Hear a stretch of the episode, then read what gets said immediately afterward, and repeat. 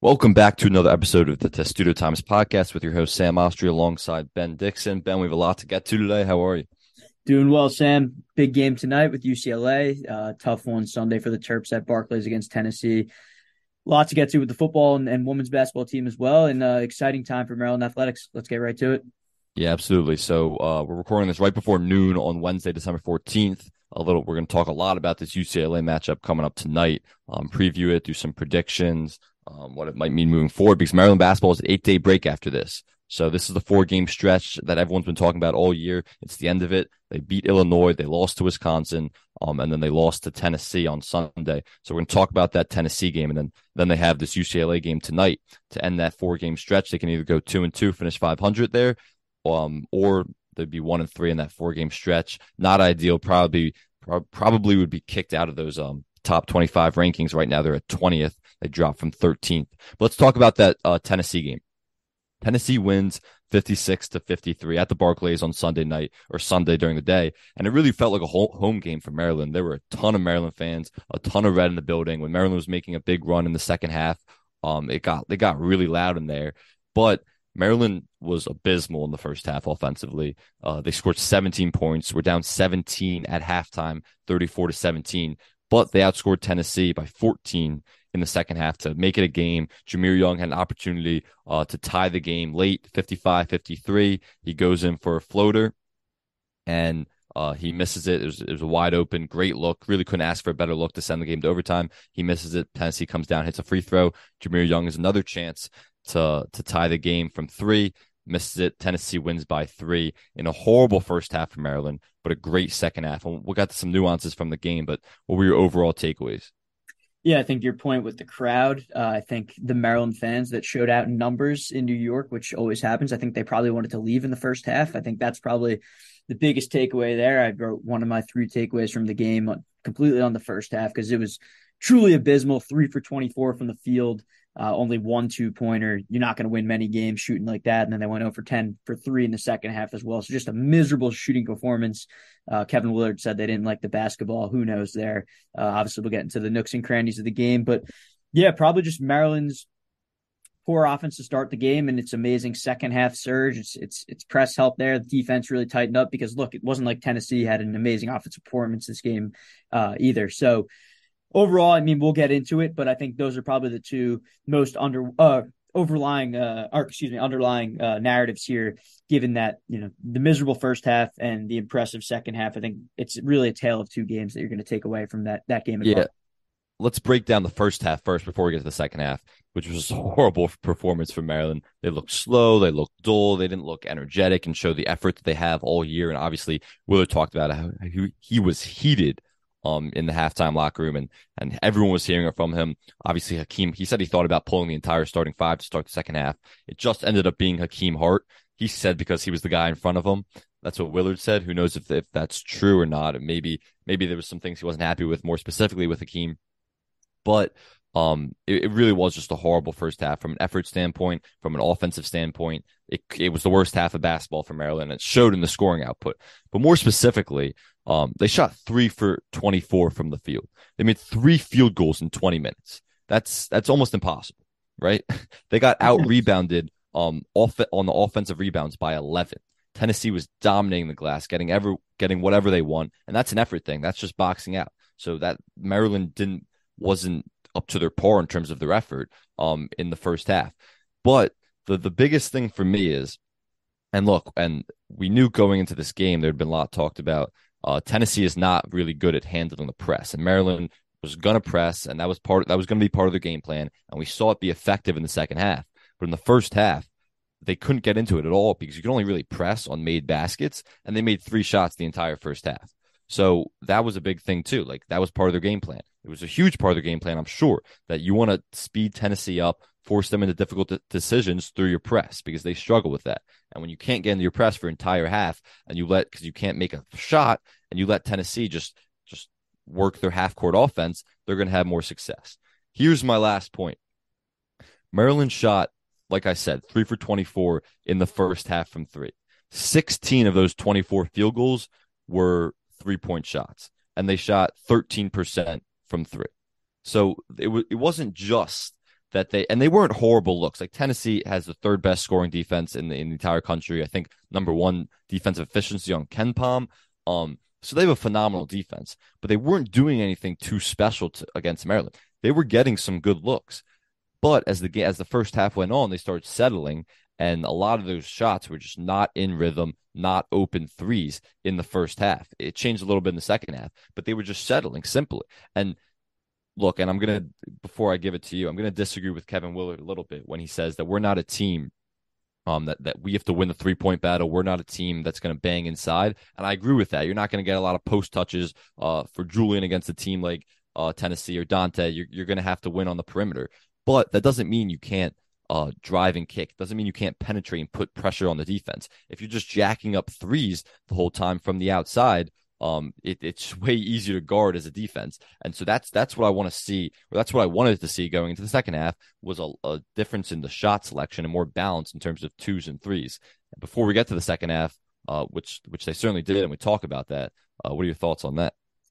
Yeah, I think me and you were, you and I were both talking about it Sunday against Tennessee in that first half. Just a complete and total over reliance on the three point shot. Two thirds of their shots in the first half were three pointers it's not if you're not shooting the ball at a high clip, that's not going to be a recipe to win the game. And yes, they had open looks and they were missing open looks, but the offense was really stagnant as well. You have to give credit to Tennessee, of course. They are the best defensive efficiency team in the country, and they only improved that margin after that Maryland game ended.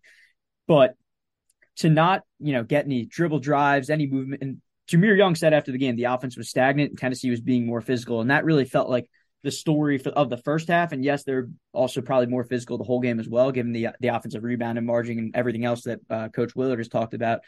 But yeah, the offense was just a complete disgrace, completely stagnant in the first half. Not only the threes, I mean, Patrick Emilien missed two blank looks at the rim. There were other guys were missing layups as well. Really, you know, tough to see. And you're just they were down by as many as 21 in in the first half. And I I get they cut it to one possession at the end, but when you go down by that much in the first half and your shooting is at that poor of a level, it's really not going to be a recipe to win games. And Sam, you talk about the press.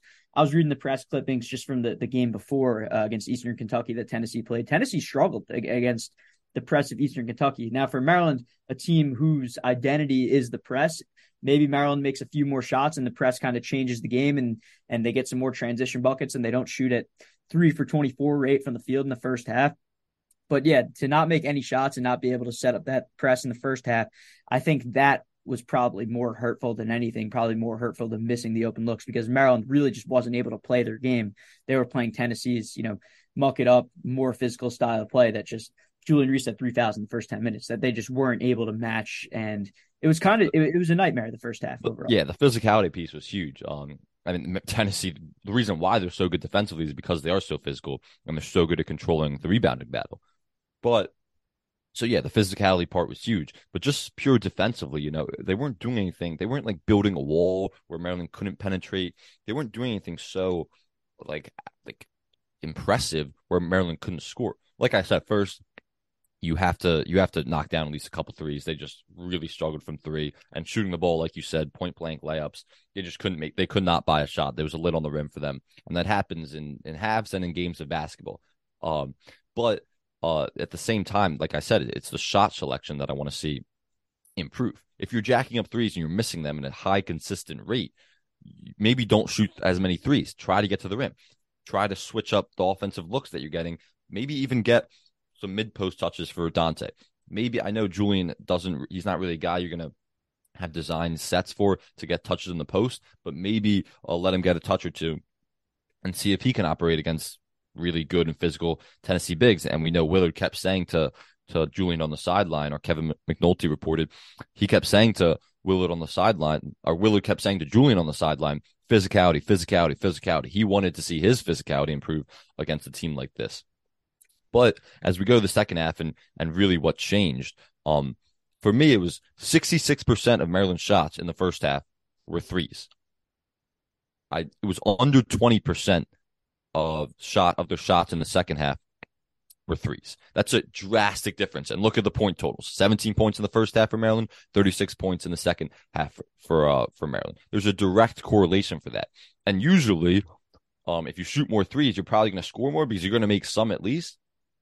But when you're as cold as they were, it, you really can't just become over reliant on the three ball. And Julian and, and excuse me, uh, Jahmir and Donta after the game talked about it. They're like, we, we knew this wasn't working. We had to switch it up. And, and they started driving to the hoop, getting better looks. And they were 0 for 8 from three in the first half. I mean, excuse me, they were 0 for 8 from three in the second half. And they still, still scored 36 points. So you, when your three ball isn't falling, you can't keep relying on it. You have to find other creative ways to score. And that was the biggest difference for me in the second half. Yeah, I think kind of one of the, the glaring things is looking at these stats after the game. Maryland actually outscored Tennessee in the paint 30 to 24 by the end of the game. And yes, the press helped. And, and I think the shot selection was probably the biggest thing, like you mentioned. But to be able to get into playing more this Maryland style of basketball that we've become accustomed to seeing under Willard instead of, you know, letting the opponent dictate the game was absolutely huge. Uh, Rick Barnes said after the game that he didn't think the press really altered them that much. It was a little frantic. I kind of disagree. I think, um, yes, they had a couple really nice press breaks and and they were able to to weather the storm for the most part. But Maryland kind of just changed the. I, I don't want to say the outlook of the game, but kind of just the tone and, and the energy in the building just immediately changed as soon as Maryland started to get out and run a little bit. Maryland was getting to the rim a little bit more. It just it felt like it was it was like I said earlier, a tale of two different halves, and you kind of touched on it all. But for Maryland to be able to play that style of Maryland basketball, not be over reliant on the threes as they were in the first half. I think, especially in the first half, we kind of saw Donta Scott reverse, uh, revert a little bit to what we've seen last year, kind of settling for, for wide open threes, or not settling for wide open threes, but settling for threes in general. He missed a couple wide opens ones as well. But it, it just felt like a different team in the second half. And that style of, of play that they had during that comeback is what won them so many games early on. Yeah, and like it was it was a theme before the season. It's been a theme all season. They want to play fast, get out in transition, and the way you do that is it starts with your defense, like you just talked about with the press. So when you can press effectively, that's going to help that style of play. And, and at advantage Maryland when they're playing their own style, when they're playing fast, when they're getting in that press. And I thought that was again, it wasn't just the shot selection in the second half. It was the press, and and when you press and you create turnovers, you create havoc. You're going to get more transition looks, more open looks. Um, from all over the court offensively. And that's kind of what happened because it really the that press did kind of trip up Tennessee quite a bit. And they got a lot of they forced a lot of turnovers. I mean, Tennessee finished the game with eleven turnovers. I don't know how many were in the second half.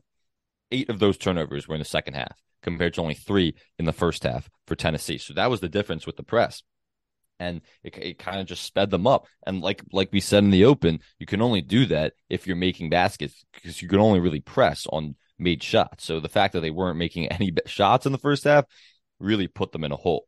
Um, and you go back to the three point shooting, uh, eight percent from three for the entire game. Maryland was there's when your stars don't shoot well from three, your team's not going to shoot well from three. Hakim Hart was one for six. Donta Scott 0 for six. Jahmir Young one for seven. And Don Carey, who's been really cold all year, honestly, was 0 for four from three. But let's look at the positive here. This Maryland team shot 8% from three, abysmal. Um, were de- was down, scored 17 points in the first half, and still had a chance late in the game, in the last seconds of the game, to to win or send the game to overtime against now the number six team in the entire country. That speaks volumes. Um, it's kind of the culture that Willard's created, where where their toughness and their defense and how they're resilient when they respond, but also to the potential in the ceiling. Um, if Maryland can clean up this three point shooting and, and they're shooting an offensive so- shot selection in general of, of the potential of this team. Yeah, I think, I mean, to start, it, uh, that comeback was incredible to only shoot, not even make a three in the second half and cut it to within one possession and have a chance to tie the game or take the lead at the end, not once, but even twice with Jahmir's three, which was kind of kind of a prayer at the buzzer. But yeah, it is a character thing, I think, a, a, culture thing. It starts from the top down with Willard. He's kind of, you know, embodied this no BS kind of culture at Maryland that we start we see the start of the second half, like you said, Sammy debated starting a whole new starting five. Yesterday I asked him and then finally got to it after a few questions why Hakim Hart was benched in the second half. Yeah, he was mad at him. He was in the doghouse. It was probably an effort thing. And that's what I think fans have to be happy about is there's a ton of accountability with this team starting from the top down. If you're not showing effort on defense, and yes, Willard says all the time, if you show 100% effort on defense, you can do 100, 100% of what you want on offense. And that kind of came back to bite him a little bit in the first half against Tennessee. But I think benching Hakim Hart for Noah Batchelor to start the second half sent a message in a way, probably to Hakim Hart, who, who, I think had a couple buckets in the second half as well, but just more of a, an overwhelming message of accountability as a whole. And for this team to have this culture where you know, there's not going to be any shenanigans or, or and you got to be showing 100% of the effort every time. I think that move kind of embodied it and maybe sent a message to start the second half to the rest of the team as well. Who knows that? I thought that was an interesting tidbit I wanted to include there.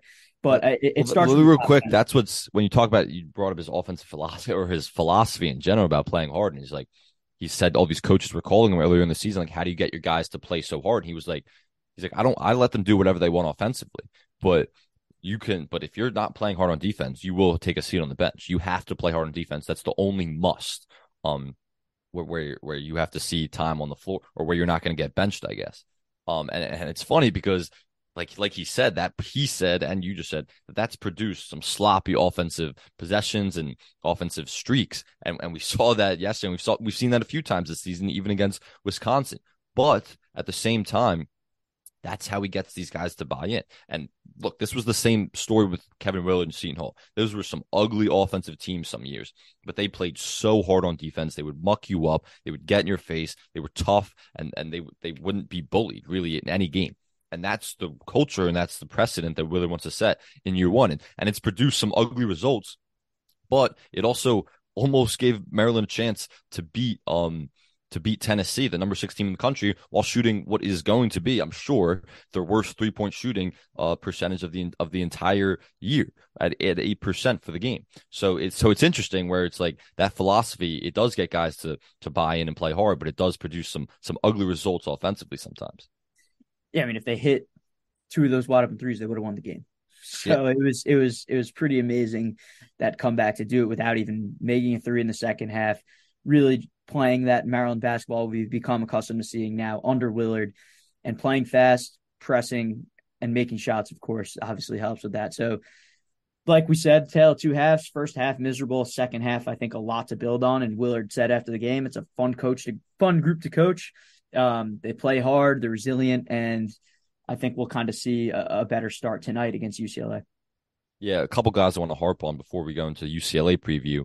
Um, Jahmir Young, he was still had a good. I mean, he was one for seven for three, but besides that, he was still five for eleven from two. He'd love to have that that one floater back that he could have potentially sent it to overtime, which was really a bunny, and he'll make that signature too. It feels like yeah. I mean, he'll make that eight or nine out of ten times. He didn't make it the one that counts, but it happens. He had a big shot the uh, couple games before against Tennessee. But he still finished with 18 points um, and seven assists, which was really impressive, especially considering he was a point guard and his teammates were not hitting shots on the outside. Seven assists is really impressive um, in that game. But and there's nothing really to be worried about with Donta Scott and Hakim Hart. Tough, struggling shooting nights. It, it happens. I mean, we talked about in the last pod. Hakim Hart's offensive efficiency and three point percentage was so phenomenal. You're almost guaranteed to see a regression because it's it's hard to last that entire season, and we kind of saw that against Tennessee. But nothing to be worried about there. But there are a couple guys I want to talk to you about. Um, first, Don Carey, who's really struggled from three all season. And, you know, Willard said it yesterday. He said he's just not shooting the ball well, but he still thinks he's a phenomenal shooter and has the confidence in him. And in a weird way, I kind of do too, because I really like like when you watch him shoot, I really like his stroke. And he's a guy that we saw it in Mohegan Sun against St. Louis and Miami. When he gets hot, he can get really hot. But the thing is, he just he needs to get hot. I mean, he's shooting 24% from three um this season, and he's taken 58 attempts, which is by far the most on the team. So he really needs to uh, kind of he really needs to get hot for this Maryland team to reach his potential. The thing is like sometimes great shooters have cold streaks, cold games, cold weeks. Sometimes they have cold seasons. And yeah. this is one of those cold seasons for a great shooter in Don Carey because I really do think that his his shot is really pretty and he, he is a great shooter. But it's really going to be t- tough for Maryland to reach uh, their full potential or full ceiling if if uh, Don keeps struggling from three like this look, he's taken, look at his stats from his first four years of college 35% from three in 2018 at Mount St. Mary's, 38% from three 2020 at Siena, 45% at Georgetown in 2021, uh, and then 38.8% at Georgetown last season. Now only shooting 24%. I mean, look, Willard has confidence in him as his past has kind of shown, but he is, it, it's really hurting the team right now. And I don't want to say just Sunday because everyone was shooting crappy at Sunday against Tennessee. But Don Carey has had one, two, three, four games this season where he hasn't made a three, and then two others where he's only hit one. Maryland's played 10, what, 10 games? That's 60% of the games where he's either hit one or zero threes. Look, that's that's kind of the X factor to the season, in my opinion he if he's starting and he continues to play hard on the defensive end, which Willard has harped on, and he's going to continue to get these looks, he has to knock him down because it's gonna it's what's going to separate outside of the physicality and and Juju taking a step in Big Ten play. I think that is right there in terms of he needs if he's going to play this much, he needs to be shooting at a 35%, 40% rate from three for this this team to succeed. And and those 04s and and 14s, uh, they're going to come back to, to hurt the team in the long run, in, in my opinion. But we'll see. I think the confidence is there for just reason uh, in in Willard and and your confidence as well. Just given, I mean, the guy was a forty five percent three point shooter in the Big East at one point. It's it's it's not a fluke. He has a good stroke as we've seen, but it is it is unfortunate right now to see him going through these struggles. And and Maryland's going to need him to step it up. I mean, Willard joked a couple weeks ago that he'll kill him if he doesn't start shooting better, but you know he he he does have to start shooting at a higher rate. Yeah, and the other thing is like you, can see Willard has the confidence in him because he's still playing a ton of minutes, and you know Ian Martinez can kind of fill that fill that role. He's not near as good of a shooter or even defender, really. Uh, he might be as good of a defender, even though Don Carey's elevated his defense, I think, um, this season. But he Don Carey played 26 minutes against Tennessee. Ian Martinez only played 14, so he's not really even questioning um, taking Don Carey out for long stretches and and replacing him with Ian Martinez, even though Ian Martinez has been the sixth man. So I don't think he's going to really tinker with the starting lineup or tinker with the minutes that he's playing. But it, it's pretty simple. Like like he, he's a shooter. He's a shooter. Like you yeah. got to you got to make shots as a shooter. If you're a big man who rebounds, you got to rebound. Like it's his role on this team, and everyone needs to fulfill their role to get to where this team could potentially go. And if he starts making shots and and becomes a reliable, consistent shooter, I mean, really the sky is this limit. The sky is the limit for this team because he's the one holding them back more than anyone in terms of three point department. Right, and it's only December, so we will see. But tough start for him. I do want to talk about Ian, who who you've talked about. Kind of, I think not showing second wise here, but he played his least amount of minutes of the season against Wisconsin, 13 minutes, and then he only played 14 minutes against Tennessee. I think there's probably an, an avenue for him to get some of Carey's minutes and play some more here. Willard said he's not going to change up the starting five. He's not a big switch it up guy. But Ian Martinez offensively is, is a different player this season, and he's he's capitalized on his minutes at least on the offensive end. So I, would be intrigued to maybe see him get get some more minutes as well. Um, like he is right now, Ian Martinez, conference only rank in those those two games against Illinois and Wisconsin. He's the 13th best offensive rating in all the the the conference. Excuse me. So we'll see. Um, I, am not saying he's he's a superstar offensive player or, or, a superstar defensive player, but he's been impactful enough in minutes, at least to me, to to maybe take a few of those Don Carey minutes and, and see what he can do there. Yeah, and you know it's interesting because against Tennessee, he really Willard really did not go to the bench at all, especially in that second half comeback. He he really couldn't at all. Um, E. Martinez only played 14, like you said, and Patrick Emilien had the most minutes off the bench.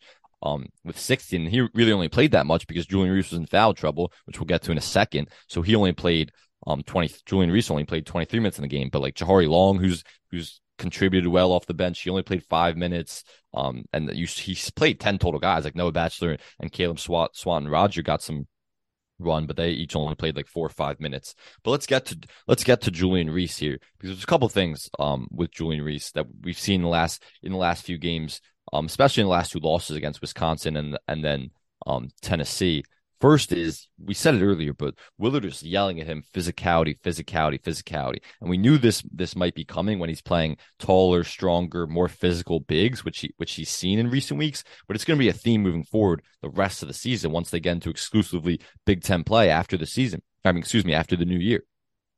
So first off, is is that a concern for you at all? And then the other thing is his his fouling. He's now three straight games where he's had four fouls which he hasn't fouled out yet, but that's very concerning. Against Wisconsin, he still played 31 minutes, but there was a when he picked up that third foul, um, excuse me, that fourth foul in the, I think it was around like eight or nine minute mark, maybe even seven minute mark in the um in the second half. He had to he had to sit down for like four or five minutes, an extended period of time, and that was a pretty crucial time for Maryland, where they could have kind of came completely came back in the game and they took the lead at one point later in the game, but still. That, that was a pretty crucial time. He still played 31 minutes against Wisconsin, but he uh the foul trouble is a concern, especially because when you have four fouls, and you're, even when you're in the game and playing minutes, your your mindset is completely different because you don't want to pick up that fifth foul and and go on the bench. You're not playing as physical. You're not playing um as aggressive defensively as, as, you would be earlier in the game. And against Tennessee, he was really in foul trouble, and he only played 23 minutes. So just talk about. Let's just let's, let's talk about his his foul trouble concerns from a defensive standpoint and the discipline, but also just uh, his physicality we've seen the last couple weeks.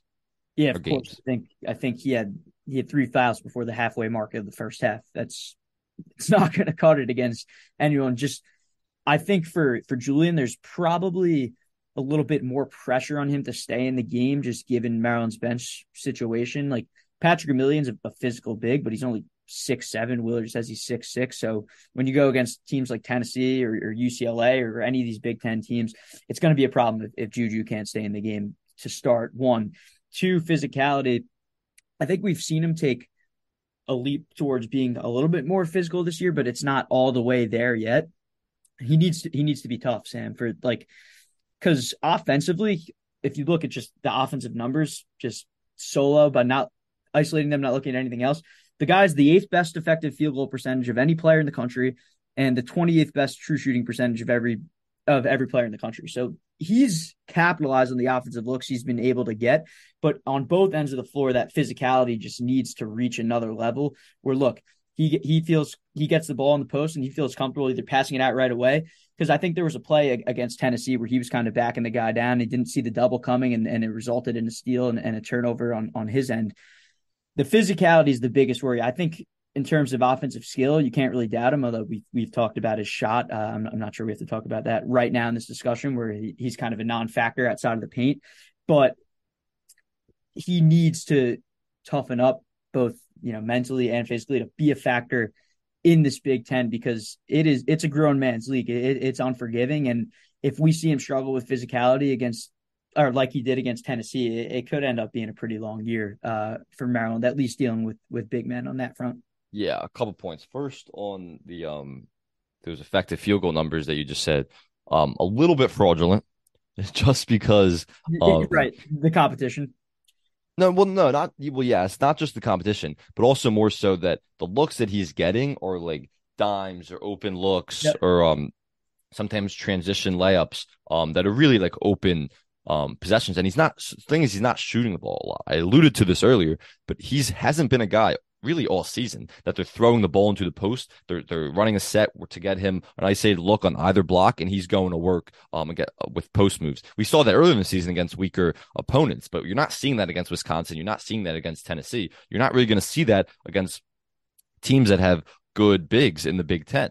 So it's it's a little bit fraudulent just because most of his looks are are dimes or or dunks or open layups from other guys. They're not really him generating um his own points if that makes sense in a way, because it's just that's just the reality. Like you, are not. We talk about his offensive skill. I do think he has a ton of offensive skill and he has the potential, but I I do think he's not necessarily when he's going against a stronger opponent. It's more difficult and a taller opponent. It's more difficult to kind of get those generate your own looks in the post, and so you're not seeing a lot of like post moves or post touches even for him you saw it a little bit against Tennessee, and sometimes they will double, and and then it makes it even more difficult. And he's and he's gotten better at passing out of the double team, even though you referenced that turnover. I do think he's gotten better at that, but he's just not a guy that they're they're throwing the ball to down there a ton for him to generate his own points. So that's part of it. Um, but at the same time, it's it's also it's it's it goes back to the discipline with the fouls and and that's the physicality as well. You want to play physical, you want to play aggressive, but this was a huge concern last year when he was playing limited minutes off the bench and he was replacing Qudus Wahab. He uh he he got a ton of fouls, just kind of like reaching, dumb fouls, not walling up, and it was just it was kind of it, really hampered his his minutes in certain games, and we're seeing that again this season. So that that's a big thing is you want to be aggressive and physical on defense, and and that's kind of a coaching staff thing that they got to teach them. They they're saying it, they're treating it like it's Julian Reese's freshman season, so that they're, they're, I'm sure they're working on this with him. But you, you got to be physical and aggressive on defense, but without um without without fouling, without being over aggressive, where it's gonna it's gonna wind up with you on the bench. Yeah, and I think with with a young player like Juju, and now in his sophomore year, yes, they're considering his freshman year. I think you mentioned the foul trouble and physicality. I think it's kind of important to note that every aspect of his game, if if something's going wrong, it, it could affect something else in his game. Like if he gets in foul trouble, maybe maybe he's a little you know hesitant on the offensive end to, to do something because he's worried of a, a moving screen or, or, a charge. So I think with him, I think the foul trouble is probably the biggest issue, and that, uh, of course, directly correlates to the physicality aspect of things. But I think Willard said after the game, look, he he needs Ju to stay on the floor more, and, and Ju needs himself to stay on the floor more. So I think once that gets cleaned up, we'll kind of hopefully start to see some some areas of growth there. Um, for him. But I, I would agree with you. I think we're on the same page in, in terms of what's what's the issue here right now. Yeah, and, and I will and I will say like he he's he's young. He's uh he's they're treating it like it's his freshman year. He got minutes off the bench last year, but it, you know it was a very wacky year. Like I was I was thinking about last year, um, like pretty recently. Like it was it was they really they had like two coaches on that staff. But halfway through the year, it was it was a wacky year. So I get why it's treated like his freshman year but um and so so i expect to see growth in, in a num- number of areas. I think it'll get to a point where they trust his physicality. Willard doesn't need to be yelling at it at it to him early on in games. They'll trust him leaving him him in even if he picks up a third foul early on where they trust that he'll be more disciplined on that end. And then i think uh, they'll, they'll get to a point where he's his skill improves um I mean, he's very skilled big, but his skill his skill improves where they trust uh, designing sets for him to get low post touches, even against good competition. Um, you know, we don't really have to talk about the the shot because it is a mystery that we will figure out by the end of the year what ha- why his shot completely looks different when we from what we've seen in practice and and why he hasn't attempted his free, his free throw numbers are down, but why he hasn't attempted a single out like really outside jumper and not a three pointer all season. Zero threes. Yeah, but not not even that. Even like a 15, 17 I think, footer. I, like... I, think he stepped into one like 17 footer and, and he hit it, and we really haven't seen it since.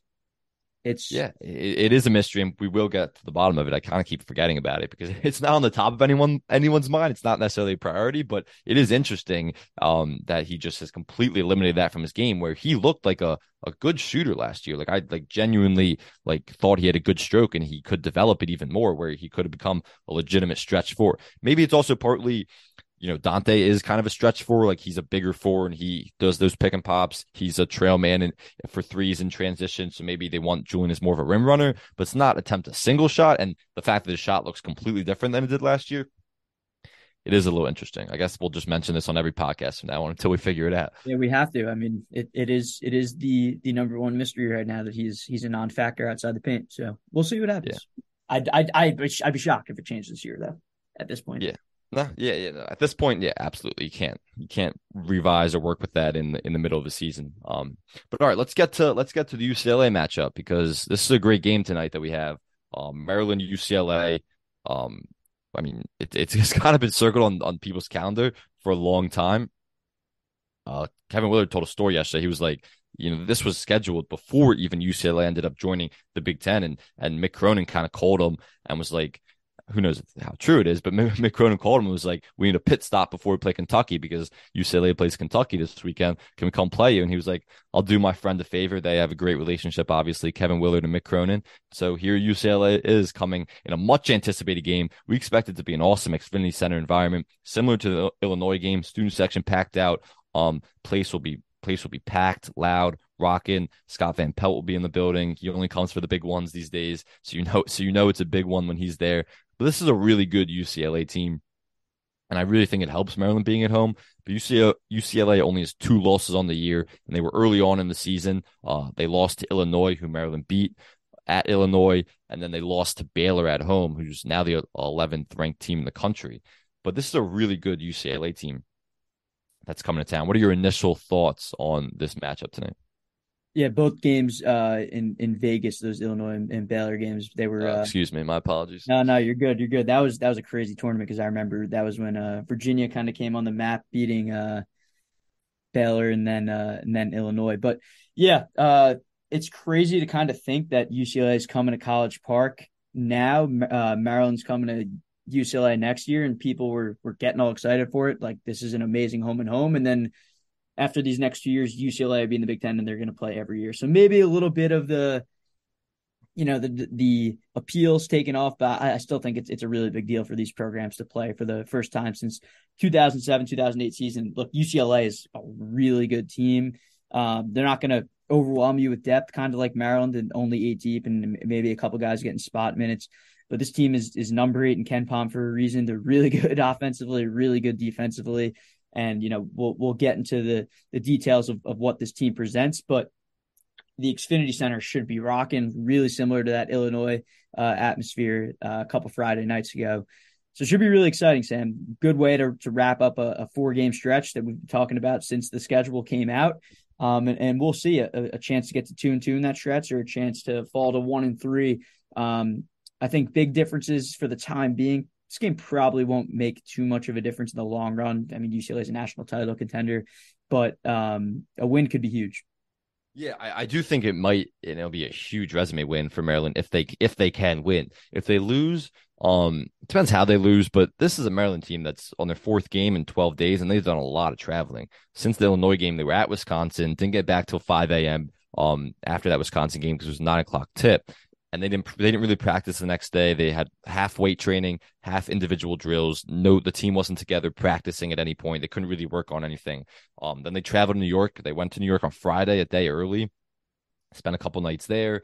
Um, and then then they're back, and now they have this game against UCLA. So this has been a brutal stretch. So it depends how Maryland loses this game, but people aren't really factoring that in as much as they should. Is this is the end of a brutal stretch, and maybe it's a last push in a way before they have an eight day break, and then and then two pretty bad non conference opponents.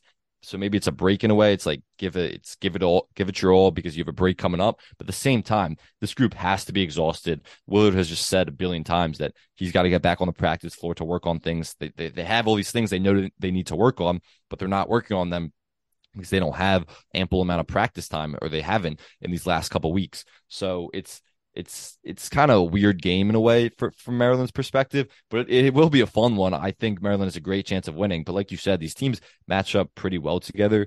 Um, uh, Jamie uh, Jaquez, should I say, or how should I pronounce the name, Ben? Jaime Jaquez. Jaime Jaquez, but according to Willard, it's, it's Vasquez. it's Vasquez.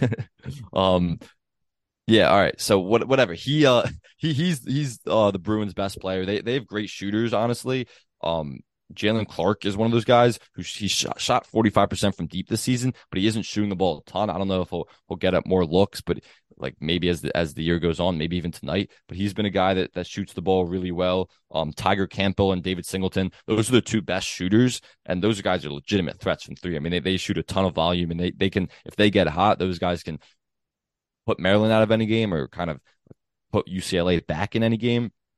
And then Amari Bailey, who of course people know the name because he was a highly touted um, uh, prospect out of high school and he was Sierra Canyon, Bronny, Bronny James's teammate.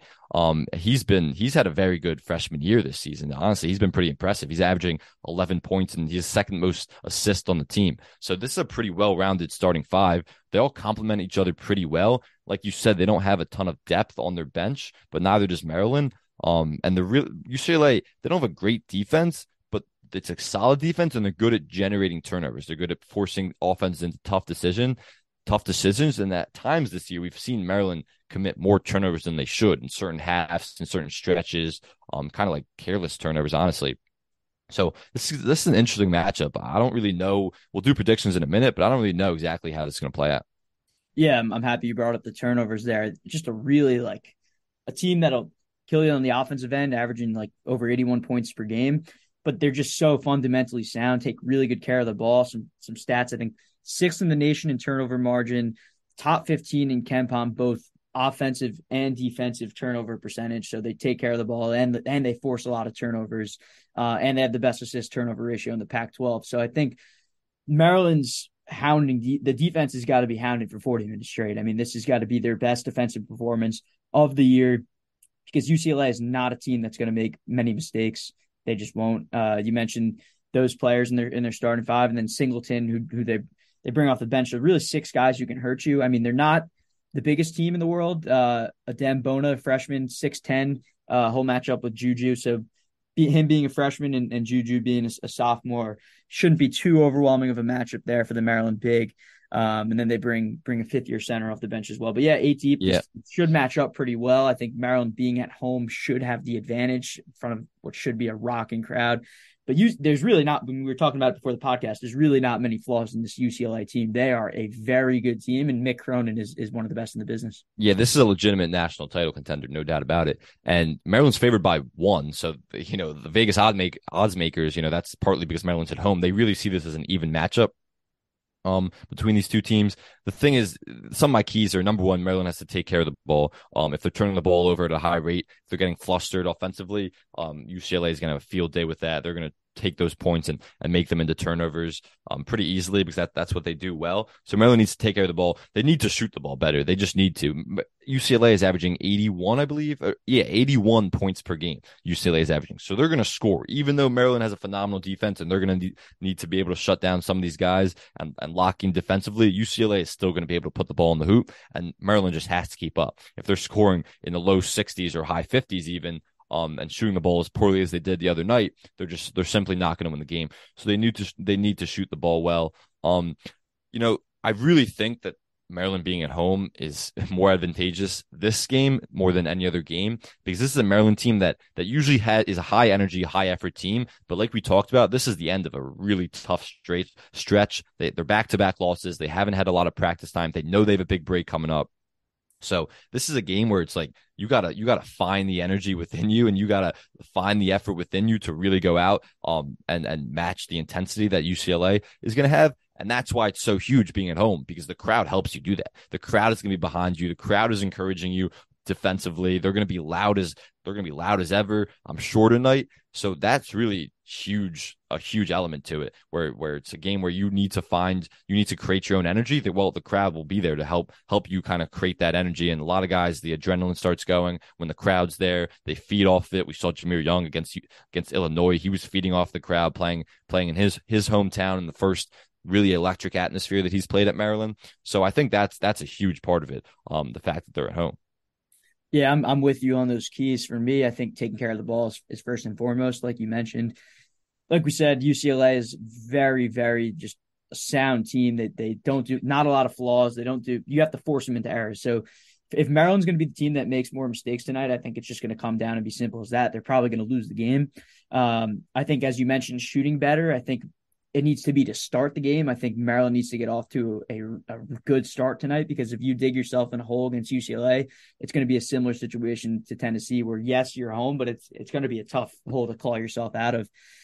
And I think just another key personally for me is just given the type of player that that Jaime Jaquez is, yes, plays the floor, but can kind of stretch the floor as well really good, you know, pump faking ability. I know there's a lot of jokes about that on, on Twitter and, and TV, but it, it's true. Donta Scott's got to have a really good defensive game if he's the one matched up with him or if it's Hakim Hart. Got to stay down, got to stay poised, extend on all the threes. Um, I think if Donta Scott gives that 110% defense defensive effort and he has a good defensive uh, performance today, I think the rest of the team will follow suit. And I think that'll probably be a major key to victory. And, and the team will kind of because look, we we've been talking about Donta all season long, and yes, he had a poor offensive performance against Tennessee. Jahmir's probably been their best and most consistent player, I would argue, but I think it starts and ends with Donta as the vocal leader of this team, and for him to play well and kind of set the tone with that effort on the defensive end against a really good player like Jaime Jaquez, if he's the one that's matched up against him. If not, maybe it's Jaylen Clark or, or Mari Bailey, but he's he's got to set the tone there, and I think if he does, others will follow suit. Yeah, I mean, this is a bounce back game for a lot of guys. I mean, Jahmir missed that floater, which I'm sure he was thinking about for that long bus ride home from New York to Maryland. Um, uh, Donta Scott didn't play well. Hakim Hart didn't play well. Potential bounce back game for him. Um, Julian Reese wants to prove himself against some of these other good bigs. So I, I, it's a bounce back game for a lot of guys, and I think you should see more contributions. I mean, only Jahmir Young was in double figures last game. That's pretty rare for Maryland because they usually have a pretty balanced scoring attack attack. It's not Jahmir Young and Donta Scott have been the best players, but Hakim Hart's been consistently getting 13, 14, 15. They've had a lot of guys who can consistently get double figures. So you want to see a bounce back game from all of them. And then also, um, you know, Don Carey, it's not, I, I think, I think I said it was 24% he's shooting from the field, um, or shooting from three this season. Yep. But I don't have it right in front of me right now. But at home, I know it's much worse than 24%. It's got to be like 15% under, under 20%. Do you have it? Yeah, I mean, he has played five home games, and I'll read you from the start to Niagara to Illinois. One for six against Niagara from three, 0 for four against Western Carolina, one for four against Binghamton, Um, who am I missing here? 0 for 6 against Coppin State and then 0 for 4 against Illinois. He's hit two That's threes. two for 24. It's right? it's it is Yeah. atrocious. I mean, so so it's not So- just the poor shooting, but even more so, it's the poor shooting at home. So I, I like th- at any point, it's going to happen where he he might he might he might break through um with with a great shooting night at home, and th- this would be the night where everyone would love to see it.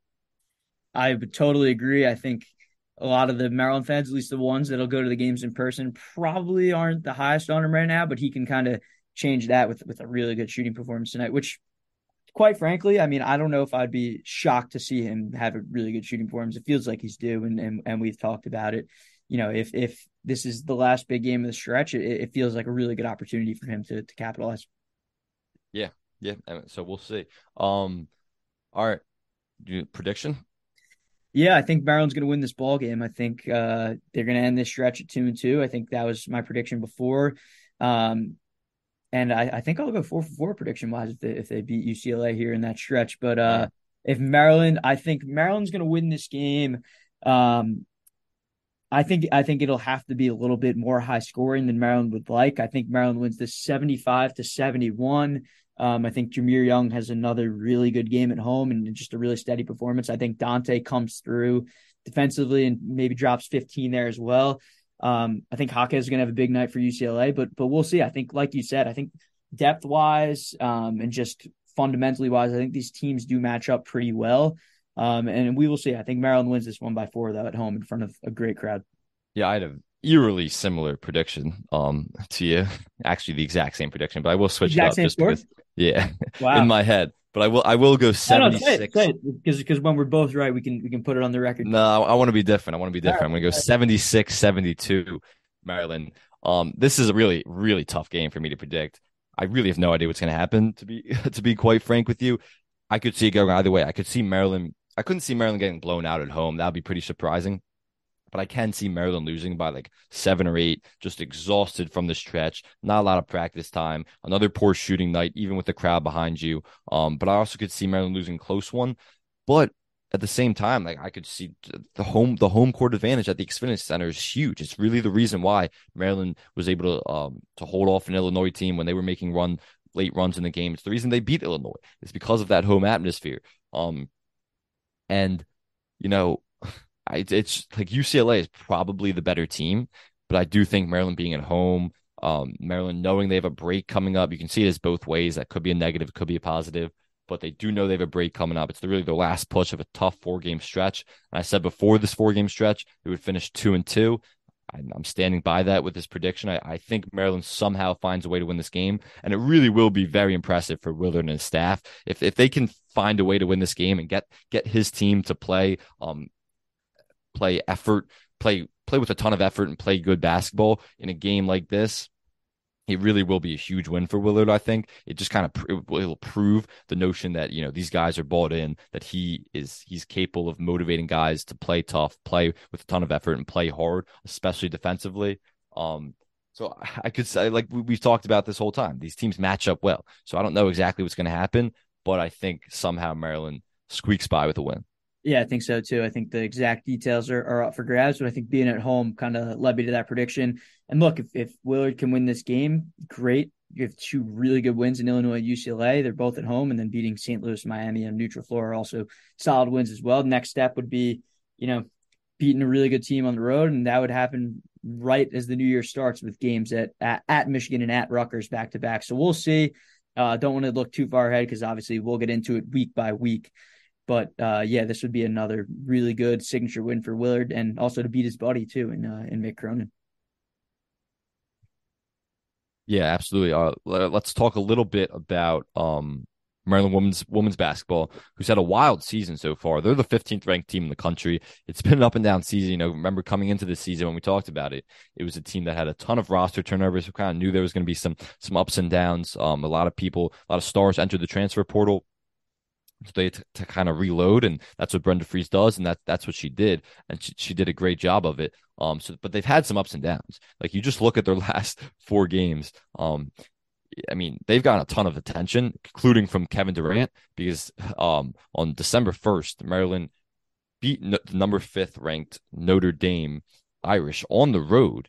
74 to 72 with a buzzer beater from Diamond Miller, a fadeaway buzzer beater. Kevin Durant had his eyes peeled on the game. He was watching it. He shout out um, Maryland and, and Diamond Miller and said that was that was a great shot. And Maryland, they knocked off the fifth ranked team in the country.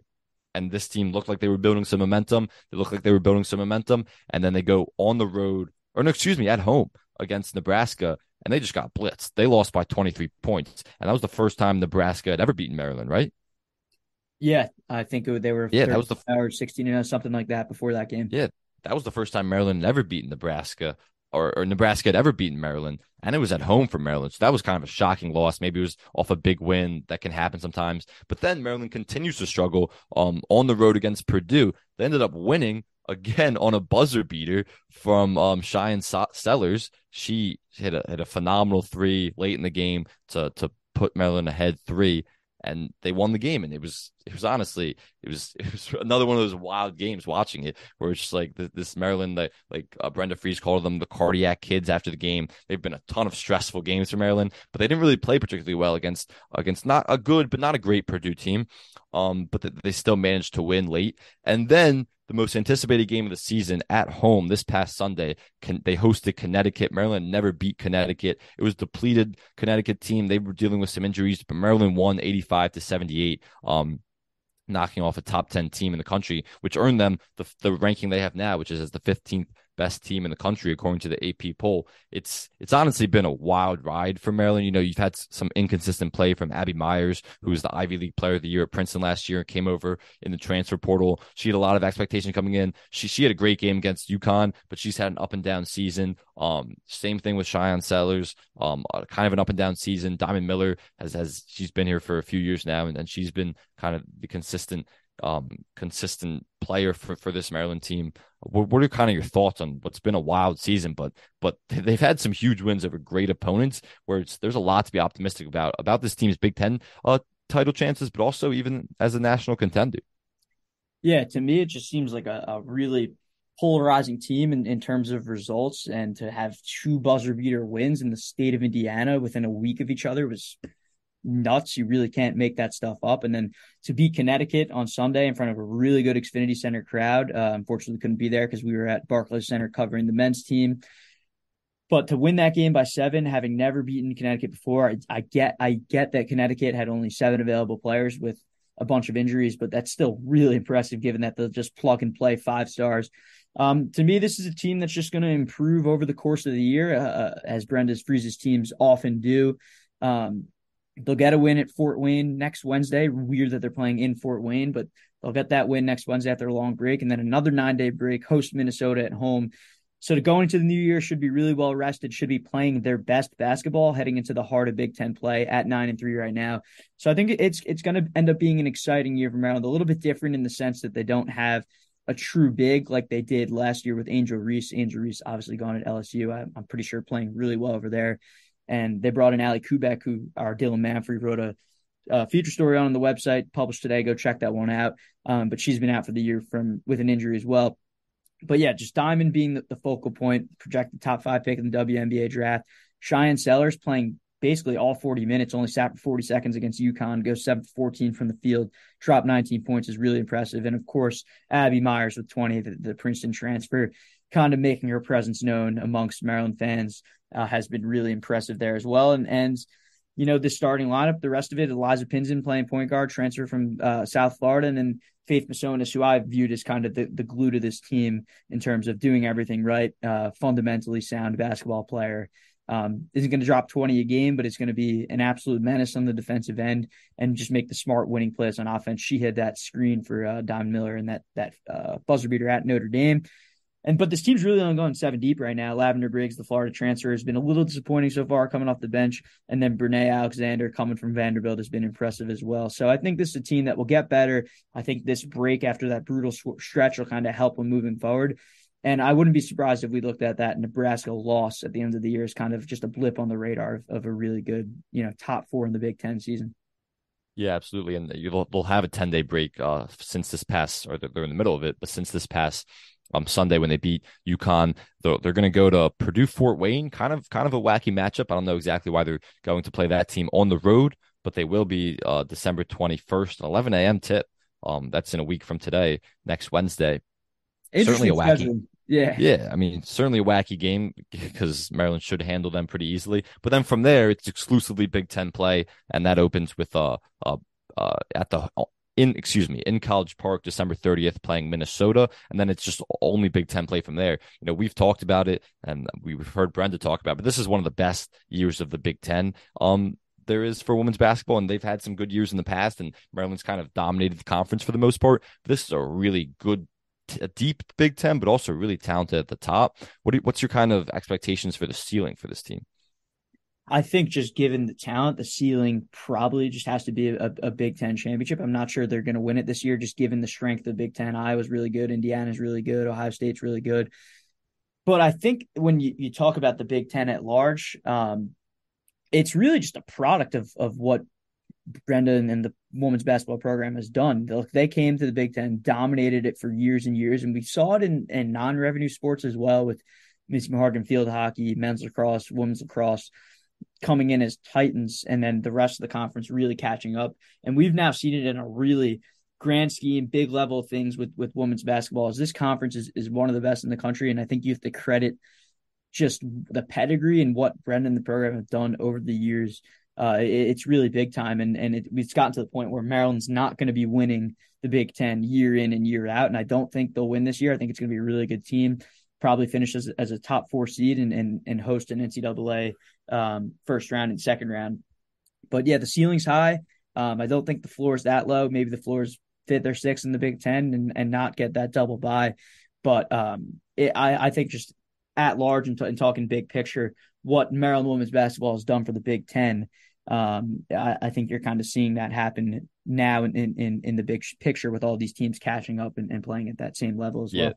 Yeah, that's that's actually a phenomenal point um, that you bring up. That it really is, you know, it speaks to how phenomenal of a coach and how much of an impact Brenda Frese has had on women's basketball and, and really the Big Ten as a whole is, you know, they, they've they've had no choice but to catch up to her, and she just dominated them, everyone, every team in the Big Ten when they when for the first five, six, seven years when Maryland came to the conference. Um, it, it was really really Maryland, and nobody was even close to them after that, and and everyone's been forced to catch up, and that that really does speak, you know, even when she doesn't win every year now, and she got kind of gets upset by some of these teams, that really does speak to to to how talented and how long she's been how long she's been a great coach and how long she's been winning winning at Maryland. But you look you just look at the conference, like Iowa's a 12th ranked team in the country right now. They're phenomenal. Ohio State's the third ranked team in the country. Um, Maryland's not even the favorite to win this conference this year. No. And there's going to be some tough competition um as, as the year goes on, but Indiana's number four ranked team in the country. There's just there, it's it's a really deep conference, talented talented at the top. Um, it's gonna be it's gonna be a tough year for Maryland, but if they can somehow pull it off, um, we've seen them beat great teams all season. So if they can somehow pull it off, it might be the most impressive Big Ten title that they've they've won so far since they've entered. Without a doubt, because the odds the odds are certainly against them. The team is really talented but it, it, the conference just gets tougher and tougher. Like I said, not expecting a Big Ten title, but of course, with this program, nothing would really surprise. Yeah, so we'll keep you updated on them as as the year goes on and and the ranking in the Big Ten, and we'll, we'll keep talking about um uh about Maryland women's basketball as the year goes on. But let's do a qu- few quick nuggets on Maryland football before we wrap up. Maryland football's media day, bowl game media day was last week. Just a reminder, they're playing December 30th in the Duke's Mayo Bowl. They'll be playing NC State, a former ACC rival of Maryland's. Um, so that'll be December 30th at noon in Charlotte. Um, so, we had the media day yesterday for the Big Ten. Locksley spoke to the media, a bunch of players spoke to the media, and the big revelation from it was um, Kim Jarrett. He came out and, and held his own press press conference, and he said he's entering the draft. Surprise to nobody. He's made it really clear all season, as straightforward as, as anyone on the team has been, that he's saying he's going to the draft after this year. He's everything he's doing is because he wants to get to the NFL draft. Um, so what were kind of your impressions from from his announcement there, and where do you kind of see his draft stock uh, as it stands today? Yeah, I think I think first of all, impressive young man to to go out and do that. I, Uh, Locksley mentioned the whole team was whoever was leaving was kind of offered the opportunity for their own platform, and some of them really jumped the gun from what I've heard. Um, but Kim Jarrett was the only one that took him up, and and I think it's it's really impressive for him to go out and do that because look, he like he said he had off definitely a little bit of an overconfident guy, but he he had offers from all these schools around the country. He was heading to LSU. uh, kind of changed last second, wanted to stay home, play for Locks. He said, it doesn't matter, you know, where you are. If you produce on the field, they will find you. And I think, well, maybe he didn't have the, the best year in, in what people imagined from this wide receiver room being one of the best in the country, which it certainly was not.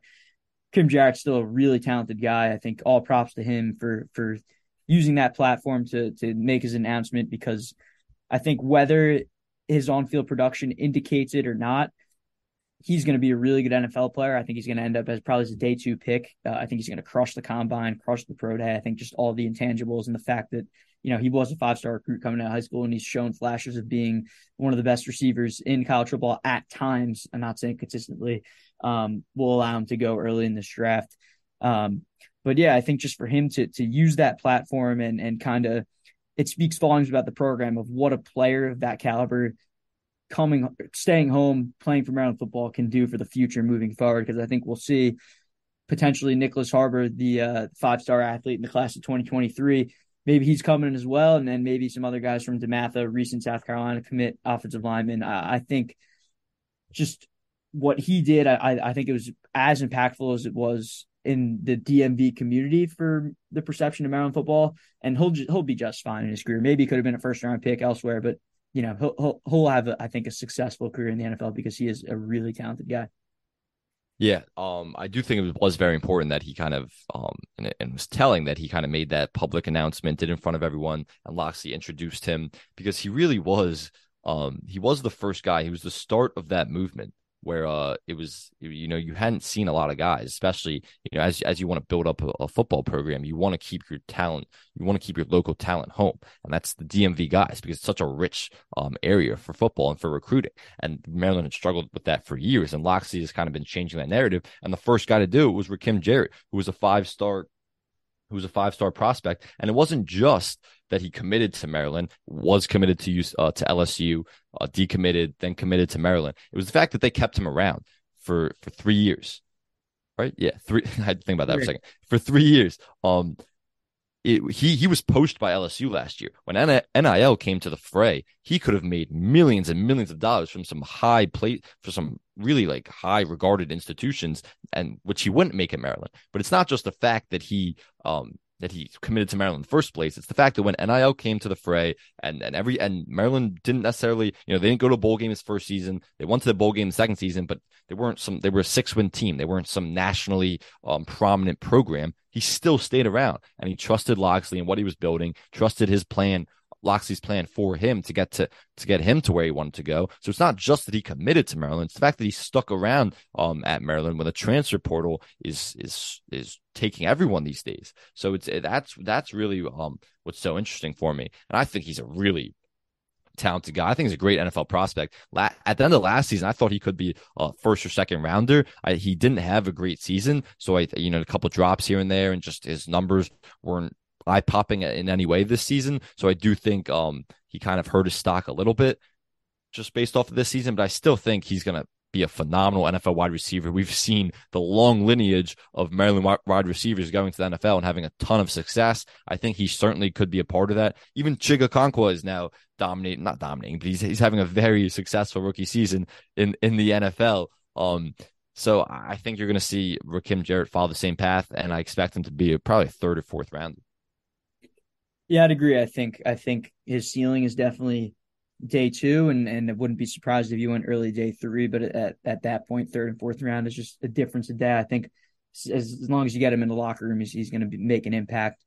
Um, anything else we wanted to touch on from football? I guess Taulia, uh, Locke said that he expects him to be back. I think that's kind of a, a poorly kept secret on. Uh, yeah, I mean, he was asked yesterday, and, and he wouldn't say. He just kind of said, um, like he was, he's, his family still makes has to make the decision, him and his family, and they'll make it after the bowl game.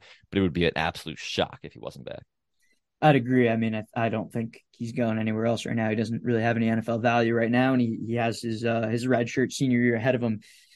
So we will see on that front. Um, anything else, Sam? Um, I, I think I think with this bowl game now 16 days away, we'll obviously get into a, a full preview as that time comes but it's it's it's exciting. I mean, December locks. He's out there recruiting. Uh, they picked up uh, Ja'Quan Sheppard, first team uh, all AAC corner from Cincy. He replaced Sauce Gardner this year and, and was very impressive.